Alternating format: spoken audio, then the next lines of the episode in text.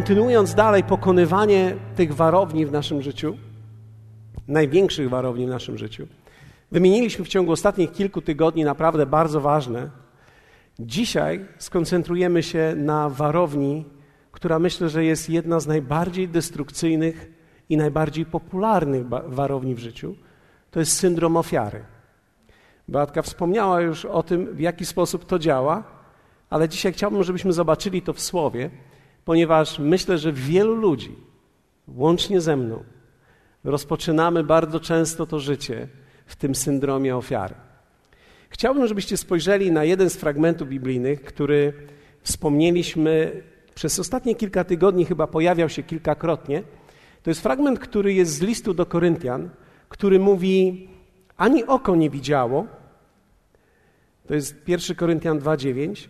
Głosimy tedy, jak napisano, czego oko nie widziało i ucho nie słyszało, i co do serca ludzkiego nie wstąpiło, to przygotował Bóg tym, którzy go miłują. Ani oko nie widziało, ani ucho nie słyszało, ani do serca ludzkiego nie wstąpiło to,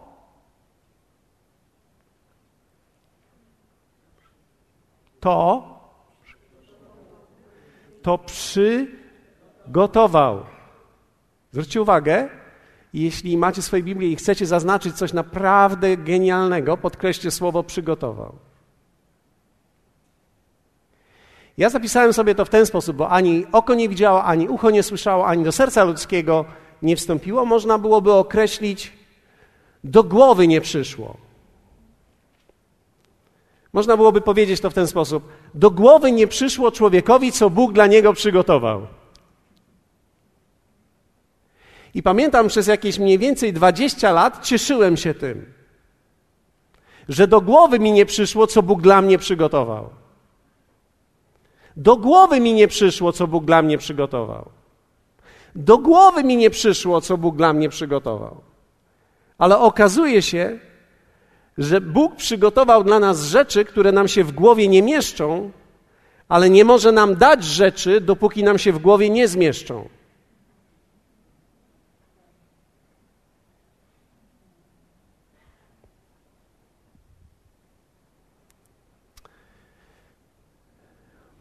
Tutaj jest całe zrozumienie i umiejętność spojrzenia na to w ten sposób. Twoje życie zawsze podąży myśleniem, które masz.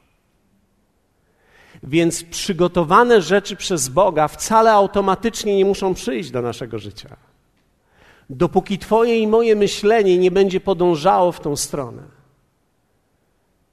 Dlatego, że człowiek zawsze podąża w stronę swoich myśli a nie planu Bożego. Plan Boży nie wykonuje się w życiu ludzi automatycznie. Plan Boży można wypełnić tylko intencjonalnie. I aby z tą intencją ruszyć, człowiek musi przyjąć do głowy coś. Coś się musi stać w naszym umyśle. Dlatego, że bardzo często wszystko, cokolwiek człowiek w głowie odrzuci jako niemożliwe w życiu, takim się też stanie w jego życiu. Wszystko, cokolwiek będziesz odrzucał, nie, to jest niemożliwe. Będziesz miał dokładnie to, w co wierzysz. Dlatego, że Bóg nie będzie cię zaskakiwał owocami, dopóki nie będziesz wierzył. Bo gdyby Bóg wynagradzał niewiarę, ludzie, którzy nie wierzą, żyliby najlepiej. Bo wtedy byś powiedział, nie, to jest niemożliwe. A Bóg mówi, a ja ci pokażę, że możliwe, proszę bardzo. O, to jest niemożliwe, żebyś miał taką wspaniałą żonę. Na przykład Artur modlił się o Batkę. To jest niemożliwe, żebym miał taką wspaniałą żonę. A Bóg powie, a ja ci udowodnię, że to jest możliwe, proszę. To jest niemożliwe, żebym miał swoje mieszkanie. A Bóg mu powie, o, ja ci udowodnię, że to jest możliwe, proszę bardzo. Królestwo tak nie działa, bo gdyby tak działał Bóg, wprowadziłby w nasze życie zamęt i nie moglibyśmy żyć tak jak On. A On pragnie, abyś Ty, abyśmy my żyli Jego rodzajem życia. i jego rodzaj życia jest uwalniany przez właściwy sposób widzenia rzeczy. W Ewangelii Mateusza, której fragment czytaliśmy, rozdziału 13 w zeszłym tygodniu, jest mowa o ziarnie. Inne podobieństwo podał im, mówiąc: Podobne jest królestwo niebios do ziarnka gorczycznego, które wziąwszy człowiek zasiał na roli swojej, i teraz ta negatywna wiadomość się pojawia. Jest ono, co prawda, najmniejsze ze wszystkich nasion. Powiedzmy razem najmniejsze.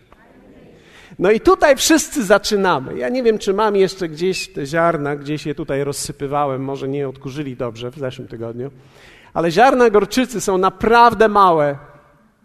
Ono jest najmniejsze. Powiedzmy jeszcze raz najmniejsze. To słowo najmniejsze będzie cię prześladowało przez całe życie. To będzie twój główny prześladowca. Najmniejsze. Poczucie, że to, co mam, jest najmniejsze, że jest niewystarczające, że jest za słabe, bo taka jest mentalność piekła. Piekło gardzi małym. Bóg szanuje małe, które ma potencjał. Dlatego też wierzę w to, że musimy się nauczyć świętować małe.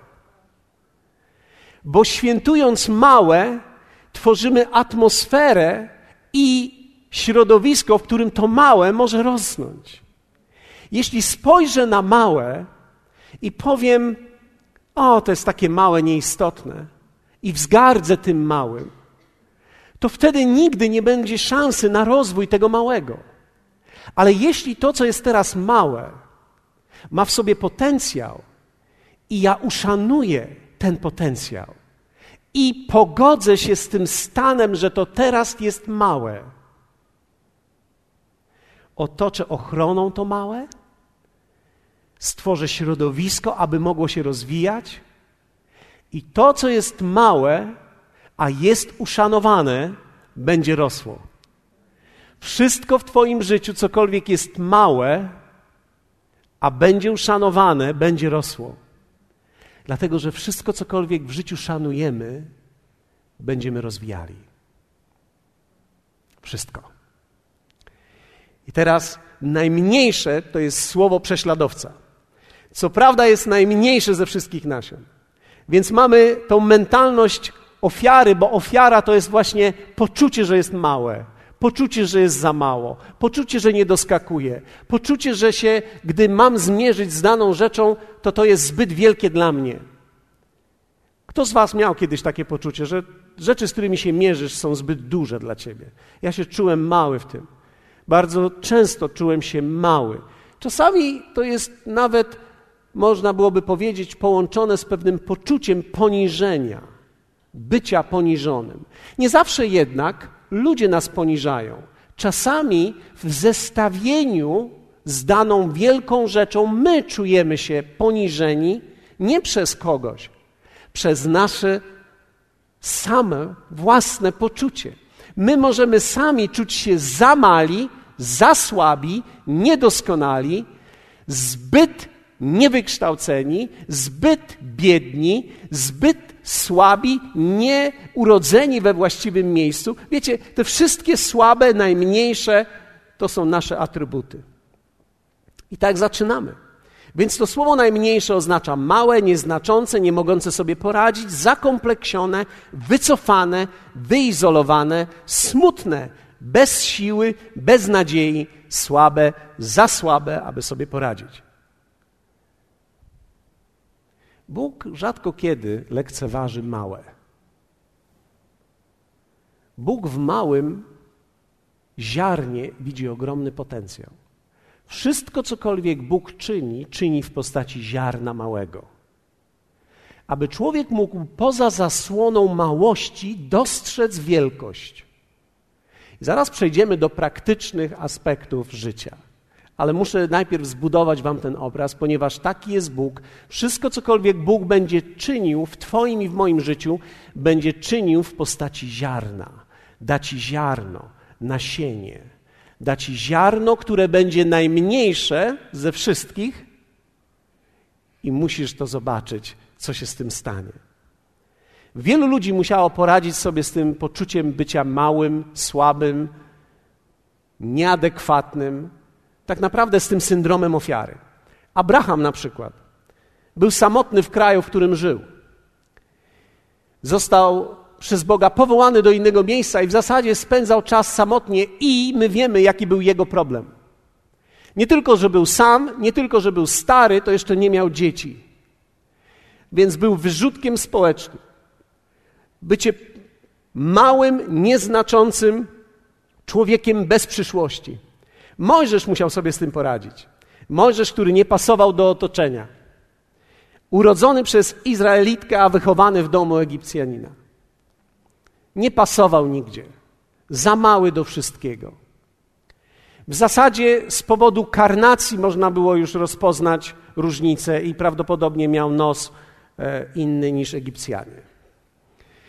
Prawdopodobnie jakby w samej tej fizjonomii odróżniał się od samego początku i być może nawet był w jakiś sposób dotykany przez innych, którzy byli tej samej rangi. Józef musiał poradzić sobie. Sprzedany przez swoich własnych braci, odrzucony przez swoją własną rodzinę. Tak naprawdę syndrom ofiary towarzyszył wszystkim tym ludziom. Dawid musiał sobie z tym poradzić. Kiedy jego ojciec miał przedstawić swoich synów, zapomniał o nim. Kto z Was chciałby być zapomniany przez swojego własnego ojca? Być może byłeś, ale to jest dokładnie to poczucie, które miał Dawid. Wyrastał gdzieś na polu, odrzucony przez kogoś, przez swoją najbliższą rodzinę. Izajasz, Jeremiasz również mieli bardzo ciekawą sytuację, ponieważ zarówno jeden prorok, jak i drugi weszli w Izrael w momencie, kiedy nikt ich nie rozumiał i nawet ich nikt nie chciał słuchać. Więc krzyczeli i wołali na pustyni. Kto z Was chciałby głosić czy mówić Słowa Boże, gdzie nikt nie rozumie? Niektórzy z Was prawdopodobnie mogli tego doświadczyć. Beatka mówiła o takim momencie w swoim własnym domu, kiedy przychodziła do swojego domu, dzieliła się tym. Tymczasem tam był mur. Bóg powołał Izajasza i Jeremiasza, żeby mówili i nie widzieli efektów, mimo że Bóg działał przez to, co oni mówili. I w końcu Jezus, o którym Słowo Boże mówi, że przyszedł do swoich, a swoi go nie przyjęli. Prawie zawsze niebo, Królestwo Boże, niebo, przychodząc na tą ziemię, doświadcza odrzucenia, bycia małym, nieznaczącym. I kiedy apostoł Paweł opisuje Kościół pierwszy, który powstał, to opisuje i mówi: Spójrzcie między siebie, bracia i siostry. Niewielu wśród nas jest i zaczyna wymieniać tych wszystkich wspaniałych ludzi. Dlaczego? Bo Bóg kocha potencjał i Bóg ma cel dla potencjału. I myślę, że syndrom ofiary jest jednym z takich syndromów, z którym każdy z nas będzie musiał walczyć i poradzić sobie i zwyciężyć. I to jest syndrom, który pojawia się w naszej głowie. Dlatego, że syndrom ofiary można zmienić i można go pokonać przez właściwą myśl. Dlatego, że mentalność ofiary zawsze sprawia, że ludzie będą umierali na pustyni. Większość rzeczy, które człowiek nie osiągnie w życiu, nie osiągnie dlatego, że czuje się ofiarą, zanim zaczął. Pamiętacie, jak zostali wysłani dziennikarze przez Mojżesza do ziemi obiecanej, żeby zdali raport na piśmie, jak wygląda ta ziemia i czy rzeczywiście jest dobrze. Byli wysłani reporterzy, więc robili zdjęcia, robili zapiski i wysłał ich dwunastu. Mieli nowe kamery, a niektóre rzeczy nie można było nagrać, trzeba było przynieść, bo im się w obiektywie nie mieściło. Więc wysłał reporterów, dziennikarzy i opisywali tą rzeczywistość, gdy przyszli pokazywali zdjęcia wszystkim na iPadach, wyrzucili na Facebooka i pokazywali, jak niesamowite rzeczy są w ziemi obiecanej. Dziesięciu z nich opowiadało inną historię niż dwóch, niż dwóch z nich. Jozue i Kaleb mieli zupełnie inną historię, ale zwróćcie uwagę na zdanie dziesięciu reporterów wysłanych którzy powiedzieli takie słowa. Jest jedno zdanie, na które chciałbym, żebyście zwrócili uwagę, to jest werset 33 czwartej Księgi Mojżeszowej, 13 rozdziału. Oni opowiadają to w ten sposób. Widzieliśmy też tam olbrzymów i zrobiliśmy ich zdjęcia. Synów Anaka, możecie zobaczyć na Facebooku, z rodu olbrzymów, i teraz to jest klucz. I wydawaliśmy się sobie w porównaniu z nimi, i wydawaliśmy się sobie w porównaniu z nimi.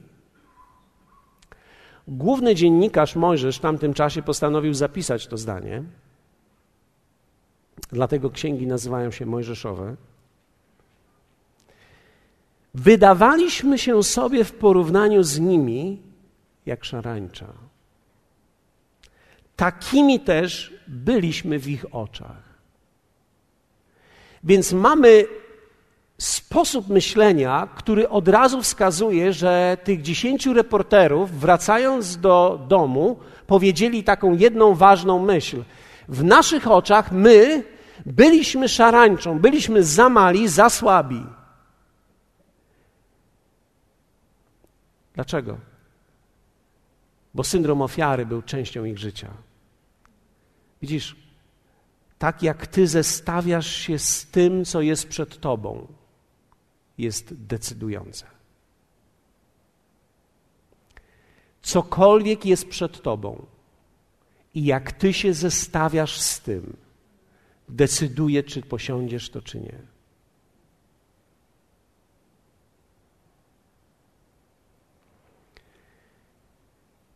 Najważniejsze w życiu okazuje się coś, do czego rzadko kiedy mamy dostęp, dlatego małe grupy są tak ważne. Bo w kościele wszyscy wyglądamy tak samo. Ale kiedy zaczynamy prowadzić dialog z przyjaciółmi, zaczynamy mówić, co nam się wydaje. Wydaje mi się, że to jest tak. I w tym, jak ci się to wydaje, leży klucz wszystkiego. Kiedy się tak zrelaksujesz i możesz naprawdę powiedzieć, co myślisz. Tak wiecie, nie po kościelnemu. Tak po prawdzie.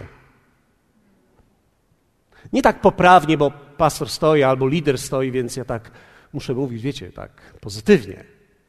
Okej. Okay. I co naprawdę myślisz? Wtedy czasami ludzie zadają mi pytanie, naprawdę chcesz wiedzieć? Ja mówię, tak, powiem, oświeć mnie. są, tylko, są tylko dwie możliwości. Albo myślisz dobrze, albo myślisz źle. Ale bardzo ważne jest, co myślisz. Ponieważ niektórzy ludzie powiedzą, a ja nie chcę, nie chcę powiedzieć, co myślę, ale to, to nie ma znaczenia, bo i tak myślisz. To, czy to powiesz, to tylko może pomóc. Bo to jest tak ważne, co ty myślisz i co jak ty odbierasz to, co ciebie otacza, jak tobie się wydaje, jest bardzo ważne. Okazuje się, że to, jak tobie się wydaje, decyduje o życiu. I mentalność ofiary sprawia, że zawsze znajdziesz wystarczające wytłumaczenie w sobie, aby czegoś nie zdobyć albo czegoś nie zrobić. To jest za trudne, to jest za daleko, to jest za drogie, to jest za wielkie, tego się nie da zrobić. I jeśli będziesz szukał wytłumaczenia, znajdziesz je. Więc jeśli szukasz przynajmniej na początku zwycięstwa w swoim życiu, to znajdź w tym. Szukałem wytłumaczenia w życiu i znalazłem. Halleluja. Co prawda na nic mi to nie pomogło, ale znalazłem. Teraz człowiek Człowiek w życiu albo pójdzie wyżej, albo się wytłumaczy. Są tylko dwa wyjścia. I to jest niesamowite, jak byli ludzie, którzy próbowali tłumaczyć się w Biblii. Chciałbym, żebyście, chciałbym Was zachęcić, poczytajcie Nowy Testament i zobaczcie, jak ludzie się tłumaczyli, gdy Jezus im coś mówił. I zobaczcie na wszystkich tych, którzy się nie tłumaczyli, i nie podejmowali dyskusji, i jak skończyli ci, a jak skończyli ci. To jest bardzo ciekawa lekcja. Dlaczego? Bo Bóg do niczego cię w życiu nie zmusi, On cię tylko zaprasza. Największa, jedna z największych warowni, która od czasu do czasu chwyta moje serce i muszę powiedzieć wam to i chciałbym, żebyście wspólnie razem ze mną stali, bo musimy nawzajem się wspierać w tym. Wierzę w to, że po, po to otrzymaliśmy też Kościół w darze, żeby nas wybudzał z mentalności ofiary, bo Bóg tak nie myśli o tobie. W tych trzech obszarach, o których mówiliśmy, których człowiek może dojrzewać i które są bardzo ważne w zdobywaniu w życiu, to jest po pierwsze obszar duchowy. I teraz ta nawa to będzie ta duchowa nawa, dobrze? Uwaga. Duchowy, powiedzmy razem duchowy. Ta nawa to jest duża nawa, to będzie relacja, tak? Bo tutaj was, was jest dużo, więc relacja, powiedzmy razem relacja. I to będzie teraz ta nawa materialna. Materialiści sami tu siedzą. Nie wiem, Marku, czy zauważyłeś, ale bogaty młodzieniec posmutniał, gdy Jezus powiedział o pieniądzach, i myślę, że to się do dzisiaj w kościele nie zmieniło. Za każdym razem, kiedy ktoś mówi o pieniądzach, wszyscy smutnieją. Ale to jest ta materialna, jeśli was obrażam tym, ja żartuję, więc mam nadzieję, że mnie rozumiecie. Ta, ta nawa będzie ta materialna, więc mamy duchową, mamy relacji, mamy materialną. Czasami nazywam, no dosyć głośna jest, no? Czasami nazywam to również naturalną i w tej materialnej i naturalnej znajduje się jeden aspekt, o którym nie mówiłem, to jest zdrowie człowieka, jego ciało. Ale nie chcę się w tej chwili dzielić na wiele rzeczy i opisywać jednej rzeczywistości. Chcę, żebyście zobaczyli, jeśli cokolwiek w życiu może nas zatrzymać, to jeśli nie pójdziemy i nie zdobędziemy właściwie tej rzeczywistości duchowej, rzeczywistości relacji nie zwyciężymy tutaj, lub też jeśli nie zwyciężymy materialnie, to to są wszystkie trzy dziedziny, które mogą nas w życiu zatrzymać. Dlatego, że jeśli człowiek się zajmie tylko materialnymi rzeczami i zostawi relacje, to będzie bogaty i nie będzie miał z kim się dzielić i nie będzie miał z kim rozmawiać.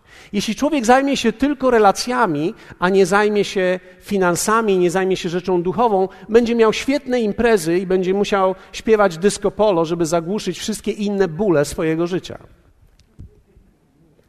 Jeśli ktoś się zajmie tylko rzeczywistością duchową i będzie mówił co chwilę Halleluja, chwała Panu i Pan Jezus powiedział, a nie zajmie się finansami, to będzie smutniał w czasie ofiary i jedyny czas radości jego życia to będzie nabożeństwo. Dlaczego? Ponieważ będzie wracał do rzeczywistości stworzonej przez finanse również.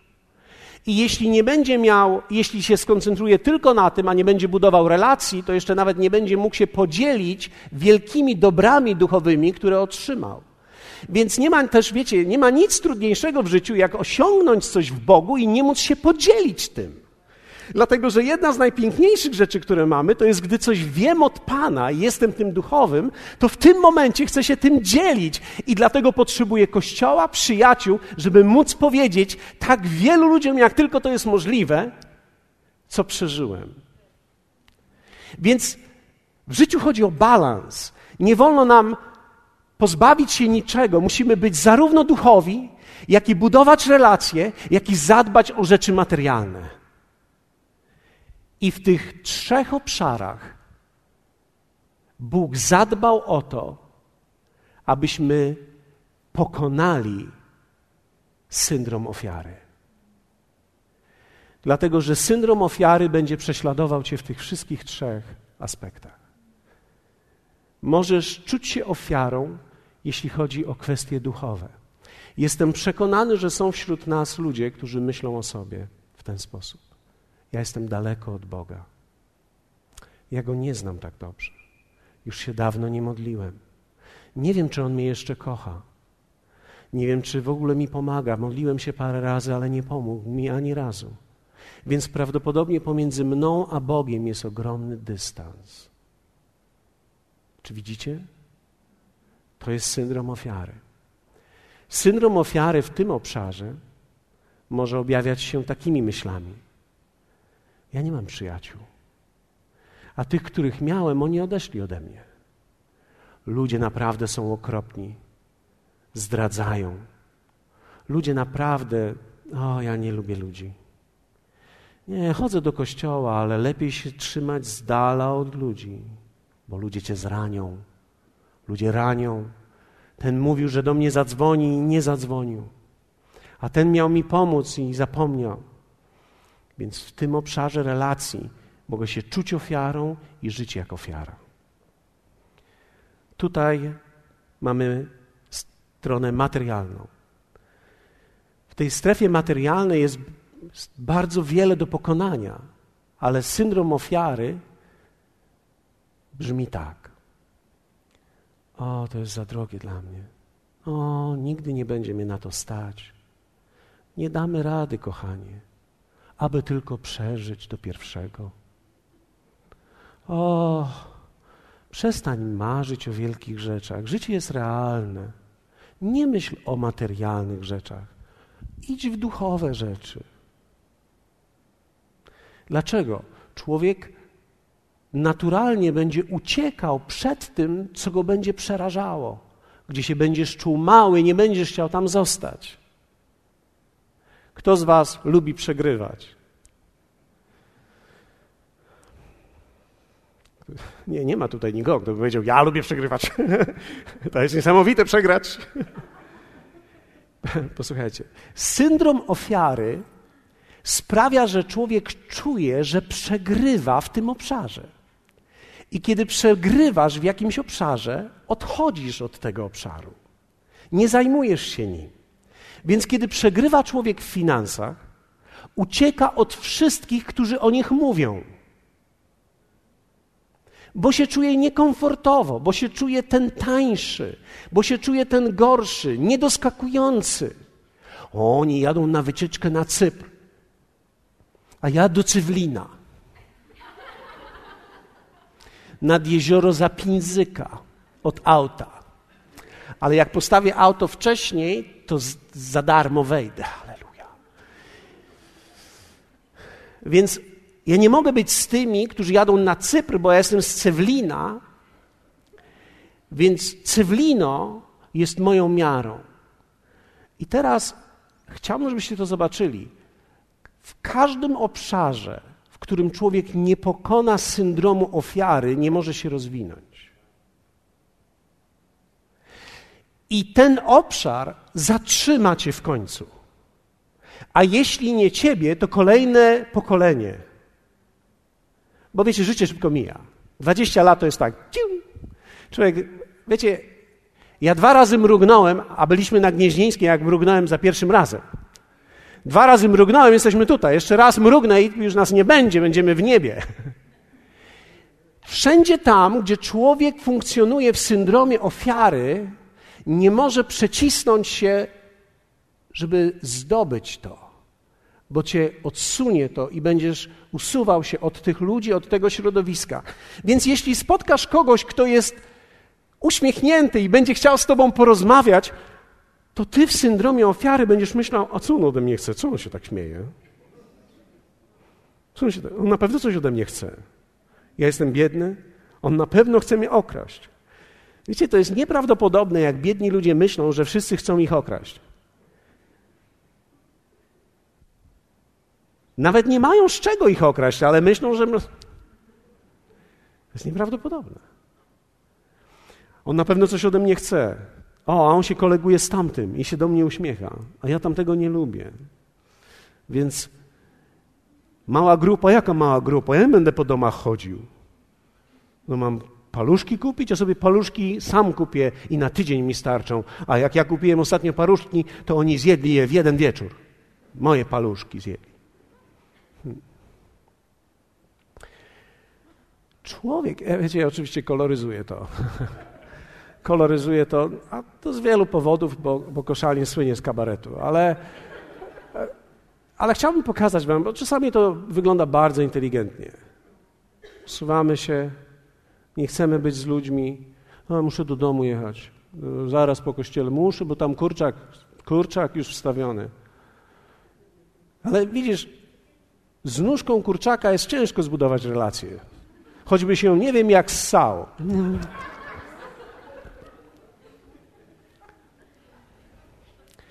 I czasami przedkładamy pieczonego kurczaka nad żywego człowieka. Ale nie, nie, my nie możemy tak chodzić często do kościoła, bo nasze dziecko śpi w takim rytmie właśnie. A, okej, okay, to teraz następnym razem będziesz służył Bogu, jak ci dziecko z domu wyjdzie, bo, bo dziecko ma zawsze coś. A to taniec, a to gimnastykę, a to żołądkówkę, a to, a to jelitówkę, a to, a to studia. A to... Cały czas można za dzieckiem chodzić i nigdy nie trafić za Bogiem.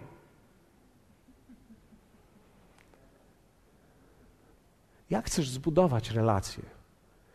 Jeśli będziesz w tym obszarze czuł się gorszy, no ja się tak nie umiem uśmiechać, ja tak siedzę i siedzę i, i siedzę. Siedź. Dar osoby też jest ważny. Jak siedzisz, siedź. Wiecie, czasami człowiek nie musi się wcale dużo odzywać. To wcale nie oznacza, że musisz być nagle duszą towarzystwa. Jest wiele osób tutaj w kościele, których poznałem, którzy są nieprawdopodobnie cennymi ludźmi, którzy wcale nie są duszą towarzystwa, ale są tak jakby cieniem trochę, ale zawsze są. Są. Nigdy nie słyszysz ich, jak mówią dowcipy, ha, ha, ha, ha, ha. a oni są. I to jest ciekawe, że nawet tacy, tacy cisi ludzie, gdy ich nie ma, wszyscy zauważają, że ich nie ma. Bo stanowią pewną wartość, pewne ciepło. Coś od nich bije, jakiś rodzaj akceptacji. I oni słuchają i są. A jak ich nie ma, to od razu widać. A więc wcale człowiek nie musi być jakiegoś typu, żeby budować relacje, bo relacje są dla wszystkich ludzi, dla wszystkich typów. Dla sangwiników, którzy chcą być wszędzie i dla wszystkich innych. Dla choleryków. O nie, ja jestem, ja jestem nerwowy. Potrzebujemy Cię. Wyobrażasz sobie, jak nerwowy będzie sam? On się po prostu sam zabije. A jak będziesz z nami, z ludźmi będziesz, to cię trochę wygładzą, tak. Powiedzą, to się uspokój teraz, teraz nie szczelamy.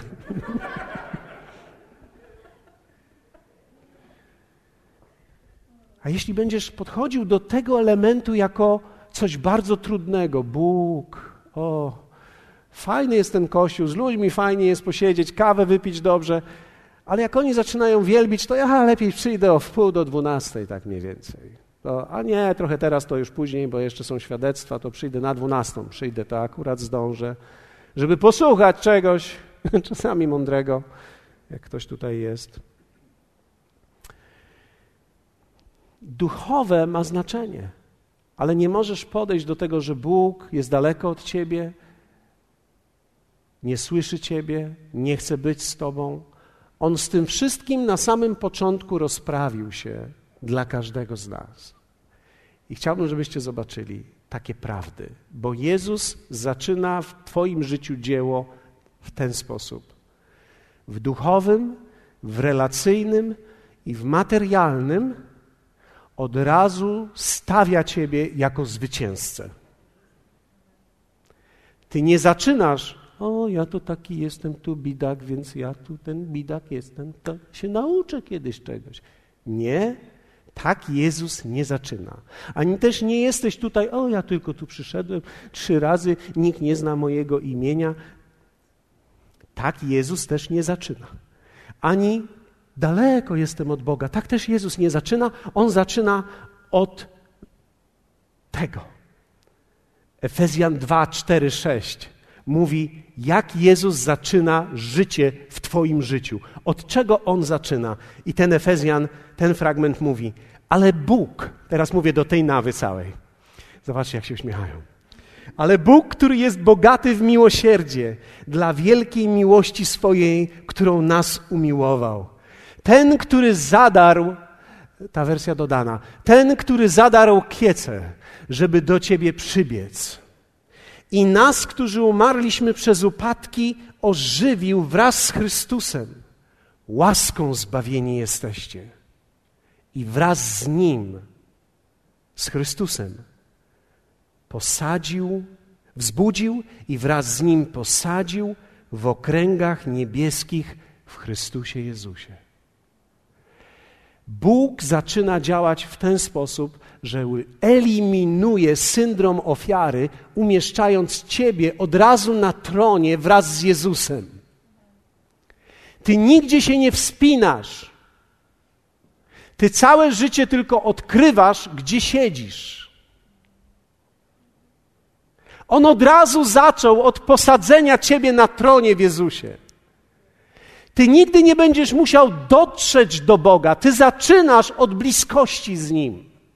On Ciebie zaakceptował, On Ciebie przyjął, On Ciebie przygarnął, On Ciebie posadził, uczynił Ciebie synem. Synem jesteś. Nie dojrzewasz do tego, żeby się nim stać. Stajesz się nim, kiedy rodzisz się, a później w umyśle i w swojej duszy dojrzewasz aby to zamanifestować. Ale już nim jesteś. Tylko się jeszcze nie zamanifestowało wszystko. Teraz zapytam tej nawy, czy rozumiecie mnie? Nie musicie nigdzie biec, wspinać się, już jesteście. Nie jesteście ofiarami, jesteście synami. Jesteście od razu odziani szatą. Przyszliście z daleka, ale w ciągu jednej chwili dostaliście szatę, pierścień i sandały. W tym miejscu. Kolosan 1:12. Kto z Was czuł się kiedyś nieswojo w jakimś miejscu? Wszedłeś i tak czułeś, że ludzie zamilkli i tak nie wiesz. Zostać czy nie? Albo byłeś na, na imieninach jakichś i tam trzeba było jakoś zachować się, albo czasami święta są takie. Na takie ściśnięte kolanka. Wiecie, jak mężczyzna ściska kolanka, to jest strasznie zestresowany. Ale u cioci albo gdzieś w domu tak to robią. Dziękując Ojcu, który was zdolnymi uczynił, do uczestniczenia w dziedzictwie świętych w światłości. Od razu. Powiedzmy razem od razu. Od razu Bóg uczynił nas zdolnymi do uczestniczenia. To słowo uczestniczenia to jest greckie słowo, które oznacza wystarczająco duży. Jesteś od razu wystarczająco duży kompetentny, nadający się, ten, który dotarł, wystarczająco godny, bezpieczny. To jest troszkę tak, jakby niebo miało portiera i sprawdzało bilety kasjera albo biletera. Sprawdzało bilety i ponieważ oddałeś swoje życie Jezusowi, wchodzisz. Jesteś połączony, należysz do tego grona, należysz do tej grupy. Od razu Bóg mówi: nadajesz się, jesteś połączony. Ktoś może powiedzieć, ale ja nie czuję tego. Nie ma znaczenia. Ważne jest, żebyś w swojej mentalności przyjął to, że zostałeś połączony i uzdolniony do połączenia. Posłuchajcie, to jest ważne. W życiu nie będziesz połączony ze wszystkimi ludźmi. Ten kościół jest za duży, żebyś się połączył i lubił wszystkich. Ale Bóg będzie miał w środku grupy ludzi Twój lud, Twoją małą grupę, Twoich przyjaciół, którzy będą mówili Twoim językiem, którzy będą rozumieli Ciebie, którzy będą współczuli Tobie, którzy Ci pomogą, którzy zadzwonią.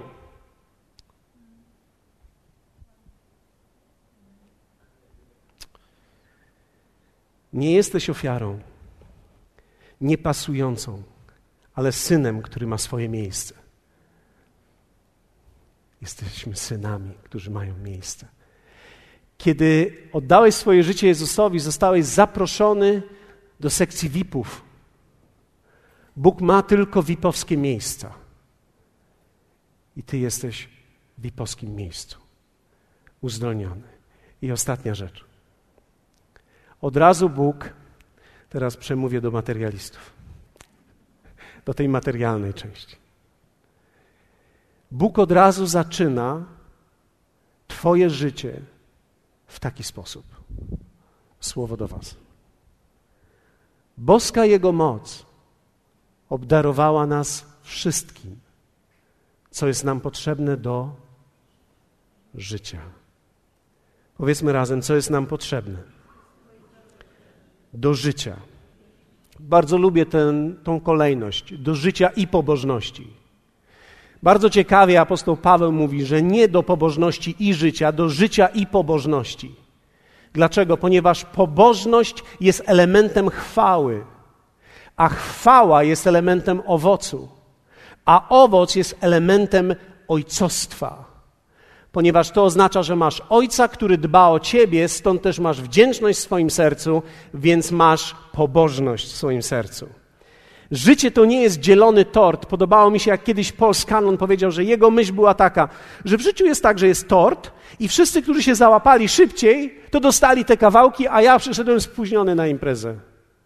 Zostało coś torta? Mm, już taki mały wicheć, kwiatek został. Życie takie nie jest. Twoja porcja jest nie do wzięcia. Posłuchajcie mnie. Ja nie wiem, czy to widzicie, ale nie wiem, czy to zobaczycie w Biblii, ale Twoja porcja jest nie do wzięcia. Nikt nie może wziąć Twojej porcji w życiu. To, że się ktoś inny dorabia, wcale nie oznacza, że Tobie maleje. Twoja porcja jest nie do wzięcia.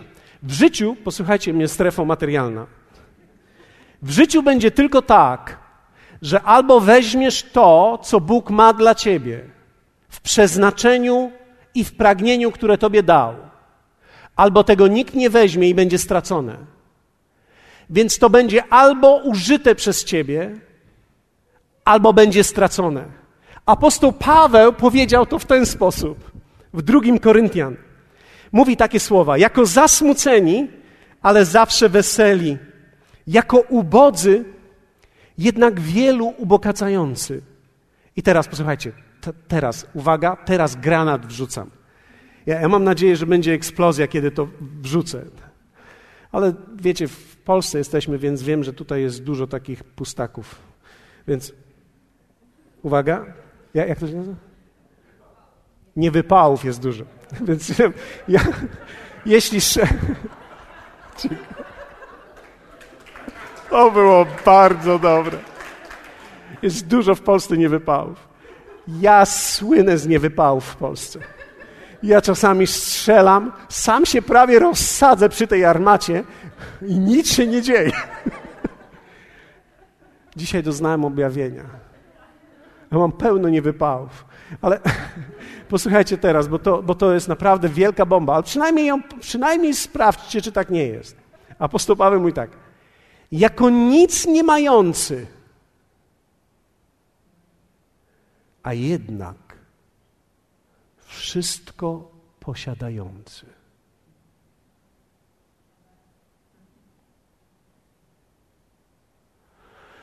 Okej. Okay. Udało się, nie wypał, był kolejny. ale to też nie chodzi o jakieś bomby ekstazy, ale o bomby w naszych sercach, w naszych myślach. Myślę o tym w ten sposób. Tam butelki, które się tłuką. ja, ja wam mówię, ci duchowi są podejrzani. Ci duchowi są podejrzani. Ja rozumiem, żeby to było na imprezie tych, którzy relacjami się zajmują, ale żeby z duchowych takie szklanki. Ten dźwięk mi coś mówi z dawnych czasów młodości. Jaka jest nieprawdopodobna filozofia, kiedy człowiek mówi nic nie mający, a jednak wszystko posiadający. Więc od czego Bóg zaczyna w naszym życiu? Co daje Tobie? Wszystko.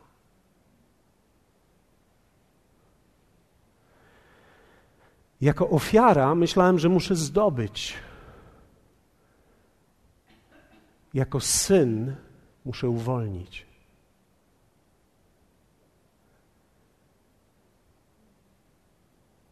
Jako ofiara muszę osiągać. Jako syn mogę decydować. Jako wszystko posiadający. Halleluja.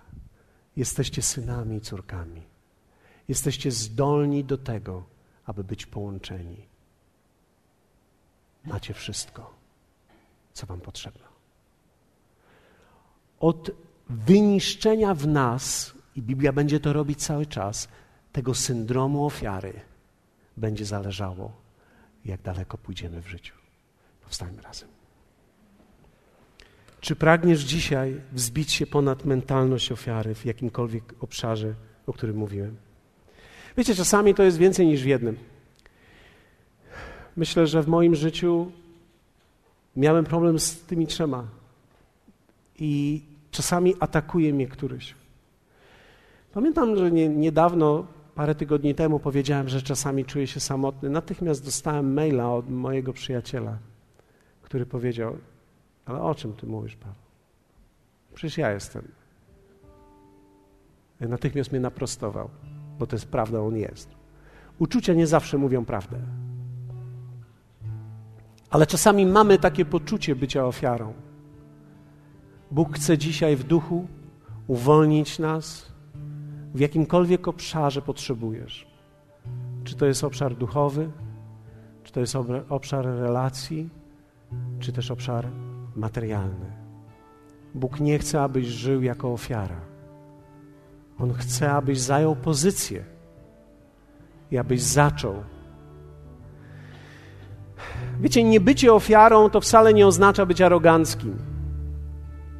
To wcale nie oznacza być pysznym, nadymanym.